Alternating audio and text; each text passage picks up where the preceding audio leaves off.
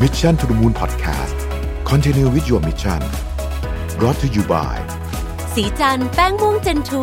คุมมันนาน 12 ชั่วโมง ปกป้องผิวจาก PM 2.5 อัปเกรดเพื่อผู้หญิงทุกลุก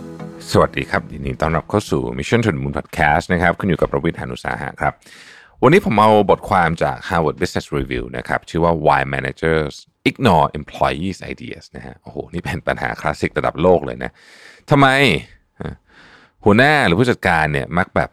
ไม่ค่อยสนใจไอเดียของลูกน้องนะฮะผมเชื่อว่าหลายคนคงเคยเป็นนะเสนออะไรไปก็เหมือนเดิมไม่เห็นมีอะไรแก้ไขเลยนะฮะเออพูดไปก็ถูกปัดตกบ้าง บางทีก็เออออเอออไปแต่ก็ไม่มีอะไรนะครับ มีสิ่งหนึ่ง ซึ่งมันเป็นคำกล่าวที่คนพูดกันเยอะแล้วก็เป็นเรื่องจริงด้วยอะคือก็คือว่าคนที่เป็นลูกน้องหรือว่า ตัวคนที่อยู่อยู่หน้างานแล้วกันใช้คำนี้เนี่ยนะครับ เป็นคนกลุ่มแรกๆนะครับ ที่เห็นปัญหาขององค์กร เพราะฉะนั้นข้อมูลของพวกเขาเนี่ย จริง ๆ มันช่วยนะ ช่วยในการตัดสิน เอาไปตัดสินใจอะเรื่องว่าจะ manage องค์กรยังไง จะแก้ปัญหาลูกค้ายังไงนะครับ เมื่อมีคนกล้าที่จะแบ่งปันแนวคิดใหม่ๆ แล้วก็แจ้งข้อกังวลหรือปัญหาต่างๆ เพื่อหวังว่าสิ่งที่นำเสนอไปเนี่ยจะทำให้ทีมหรือองค์กรดีขึ้น แต่เอ๊ะทำไมหลายครั้งเนี่ยหัวหน้ามักจะเพิกเฉยไม่สนใจนะฮะฟังไปก็เข้าหูใจทะลุหูขวาอะไรแบบนี้เป็นต้นเนี่ยนะครับทำไมทำไมถึงเป็นแบบนั้นเอาเอาทำไมเดี๋ยวจะตอบอีกทีหนึ่งแต่พอเป็นแบบนั้นปุ๊บสิ่งที่มันเกิดขึ้นแน่ๆก็คือ อีกหน่อยคนขี้เกียจพูดนะฮะงานวิจัยอันหนึ่งแล้วกัน ที่เขาพูดถึงเรื่องนี้เนี่ยนะครับ ซึ่งก็ถูกอ้างอิงโดย Harvard Business Review เนี่ยนะฮะ เขาก็อธิบายปัญหานี้เนี่ยไว้แบบนี้นะฮะ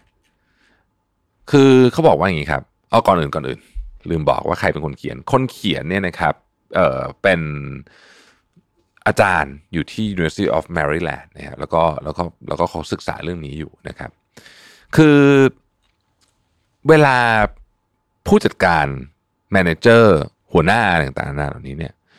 ทำงานเนี่ยนะฮะ เขาจะมีลักษณะความเชื่อหรือ pattern ที่ค่อนข้างชัดเจน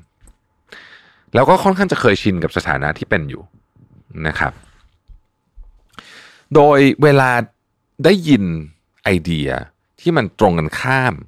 กับไอ pattern ที่เขามีอยู่เนี่ยนะครับ ธรรมชาติของมนุษย์ไม่ต้องหัวหน้าหรอกจริงๆก็เป็นทุกคนแหละธรรมชาติของมนุษย์ก็คือจะตั้งการ์ดไว้ก่อนนะฮะจะดีไม่ดีไม่รู้แต่จะตั้งการ์ดไว้ก่อนนะครับ เอกสารที่ตีพิมพ์ใน Organization Science นะฮะได้นำเสนอมุมมองที่แสดงให้เห็นว่า ผู้จัดการเนี่ยมักล้มเหลวในการสร้างวัฒนธรรมการพูดหรือการแสดงความคิดเห็นในองค์กรนะครับ เพราะด้วยสถานะที่เป็นอยู่ปัจจุบันทำให้พวกเขาเหล่านี้เนี่ยตกอยู่ในตำแหน่งที่ไม่อยากจะเปลี่ยนสตรัคเจอร์ของวิธีการทำงานตัวเองนะครับ หรือว่าเปลี่ยนก็เปลี่ยนได้ยากนะครับ จะว่าไปมันมีสาเหตุอยู่เหมือนกันนะฮะ ผู้จัดการเหล่านี้เนี่ยต้องเผชิญกับอุปสรรคหลักๆเนี่ยสองประการนะครับหนึ่งคือไม่มีอิสระในการตัดสินใจอย่างเต็มที่ ไม่ได้รับอำนาจในการดำเนินการใด ๆนะครับ โดยไม่ต้องผ่านกระบวนการการอนุมัติจากส่วนกลางหรือเบื้องบนก่อนคือ mid mid mid level manager เนี่ยซึ่งจริงๆแล้วเป็นนกลไกขับเคลื่อนที่สำคัญที่สุดเนี่ยบางทีทำอะไรไม่ได้อะคือไม่ได้มีอำนาจการตัดสินใจอย่างแท้จริงนะครับ อันที่สองเนี่ยนะครับซึ่งเป็นกันเยอะเลยคือ หลายคนรู้สึก ถูกบังคับด้วยเป้าหมายระยะสั้น มากกว่าความสำเร็จระยะยาว เพราะหากว่ามีการอนุมัติเนี่ยนะครับ ก็จะได้รับการกำหนดเวลาหรือว่าเส้นตายเนี่ยที่ต้องทำงานให้สำเร็จโดยเร็ว การที่ผู้จัดการต้องทำสิ่งต่างๆ ที่มาพร้อมกับความคาดหวังที่ต้องสำเร็จในระยะเวลาจำกัด ที่ไม่ได้มาจากแค่ส่วนกลางหรือจากเบื้องบน แต่รวมไปถึงลูกน้องด้วยเนี่ยนะครับ ความรู้สึกเหมือนถูกอัดจากทุกทิศเนี่ยนะฮะ ทำให้เกิดความเครียดความกดดัน ในงานวิจัยชิ้นนี้เนี่ยยังบอกว่าแม้แต่ผู้จัดการที่มีอำนาจ ก็ยังขาดการวางแนวทางในระยะยาว ซึ่งไม่ต่างอะไรจากผู้จัดการที่ไม่มีอำนาจที่ได้กล่าวไปก่อนหน้านี้นะครับ โดยเขาจะขอข้อมูลหรือโปรดโอกาสให้ลูกน้องได้พูดก็ต่อเมื่อ มันอยู่ในช่วงเวลาที่เขาสามารถมองเห็นแล้วว่า เออ ช่วงเวลานี้เนี่ย มันเป็นช่วงเวลาที่เขาจำเป็นต้องการข้อมูลเหล่านี้จริง ๆ แม้ตำแหน่งผู้จัดการจะรับค่าจ้างหรือเงินเดือนที่สูงกว่า แต่การที่พนักงานเอาแต่ตำหนิผู้จัดการที่ไม่เปิดโอกาสพวกเขาพูด หรือบอกว่าความกลัวการเปลี่ยนแปลงของผู้จัดการทำให้ไม่ได้รับเสียงสนับสนุนจากพนักงาน ก็อาจจะไม่ถูกต้องเสมอไป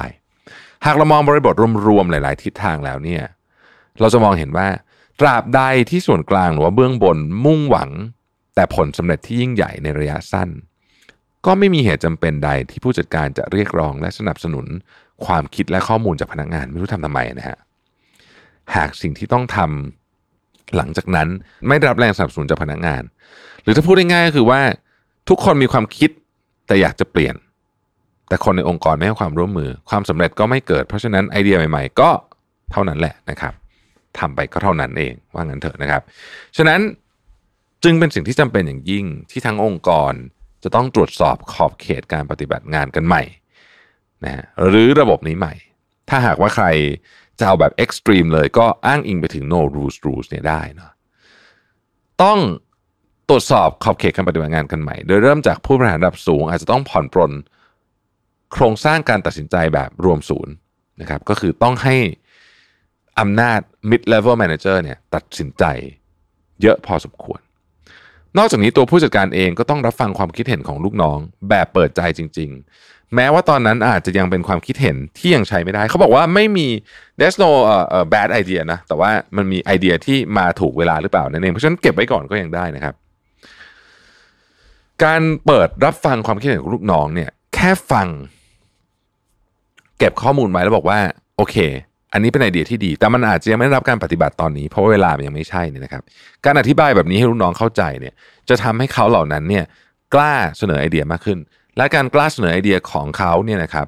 จะเป็นผลประโยชน์กับบริษัทแบบมโหฬารจริงเลย อาจจะยังไม่ใช่วันนี้แต่วันหนึ่งมันจะเป็น สุดท้ายที่ขาดไม่ได้เลยก็คือ ลูกน้องถ้ามีโอกาสได้พูดหรือแสดงความคิดเห็นนะครับ ก็ใช้มันอย่างเป็นประโยชน์ที่สุด พูดในสิ่งที่เข้าใจจริง ๆ นะหมายถึงว่ามีข้อมูลจริงๆนะฮะแล้วก็พูดด้วย good intention นี่สำคัญมากนะ good intention คืออยากให้บริษัทพัฒนา อยากให้เพื่อนร่วมงานพัฒนา อยากให้ตัวเราพัฒนา อยากให้หัวหน้าพัฒนาก็ได้นะฮะเหล่านี้เนี่ยมันจะช่วยให้การพูดคุยระหว่าง ผู้จัดการทีมงานแล้วก็ผู้บริหารระดับสูงเนี่ยมันง่ายมากขึ้นนะครับ ผมขอเน้นอีกครั้งหนึ่งนะครับ ว่าจริงๆแล้วเนี่ยออองค์กรที่ดีนะฮะ คีย์เวิร์ดคำหนึ่งโดยยุคนี้ต้องมีคือ transparency คุณจะแปลความหมายนี้ยังไงก็ได้ แต่คุณต้องมี transparency ให้สูงขึ้นนะครับทุกวันนี้ผมพยายามเพิ่ม transparency ขององค์กรให้มากขึ้นเรื่อยๆ ข้อมูลเดิมอะไรที่เคยรู้กันอยู่ไม่กี่คน เราก็ค่อยๆเปิด เราก็ดูว่าเอ๊ะอันนี้จริง ๆเขาก็รู้ได้นี่นะฮะการที่เขารู้ความเป็นไปขององค์กรเนี่ยมันช่วยให้เขามีบทบาทมากขึ้น มี input ไอเดียมากขึ้นเพราะเขารู้ว่า เอ๊ะถ้าองค์กรตอนนี้ performance แย่ด้านนี้ เขาอยู่หน้างานเขารู้ว่าต้องปรับอะไร เขาก็เสนอไอเดียได้ถูกต้อง แต่ถ้าเกิด performance อะไรเขาก็ไม่รู้เลยว่า performance เป็นยังไงบ้างเนี่ยเขาก็ไม่รู้จะเสนอไอเดียอะไรเหมือนกันนะครับ เพราะฉะนั้น transparency มันทำให้การเชื่อมโยงระหว่างผู้บริหารกับคนที่อยู่ front line เนี่ยง่ายมากขึ้นเยอะ และทำให้ไซโล แต่ละไซโล จางลงด้วยนะฮะนั้น keyword ของพอดแคสต์ในตอนนี้อาจจะบอกว่า ถ้าต้องการไอเดียให้ flow และไอเดียเอามาใช้งานได้จริง ต้องทำให้เกิด transparency ขึ้นให้ได้ ขอบคุณที่ติดตาม Mission to the Moon นะครับ สวัสดีครับ Mission to the Moon Podcast Continue with your mission Presented by สีจันแป้งม่วงเจนทู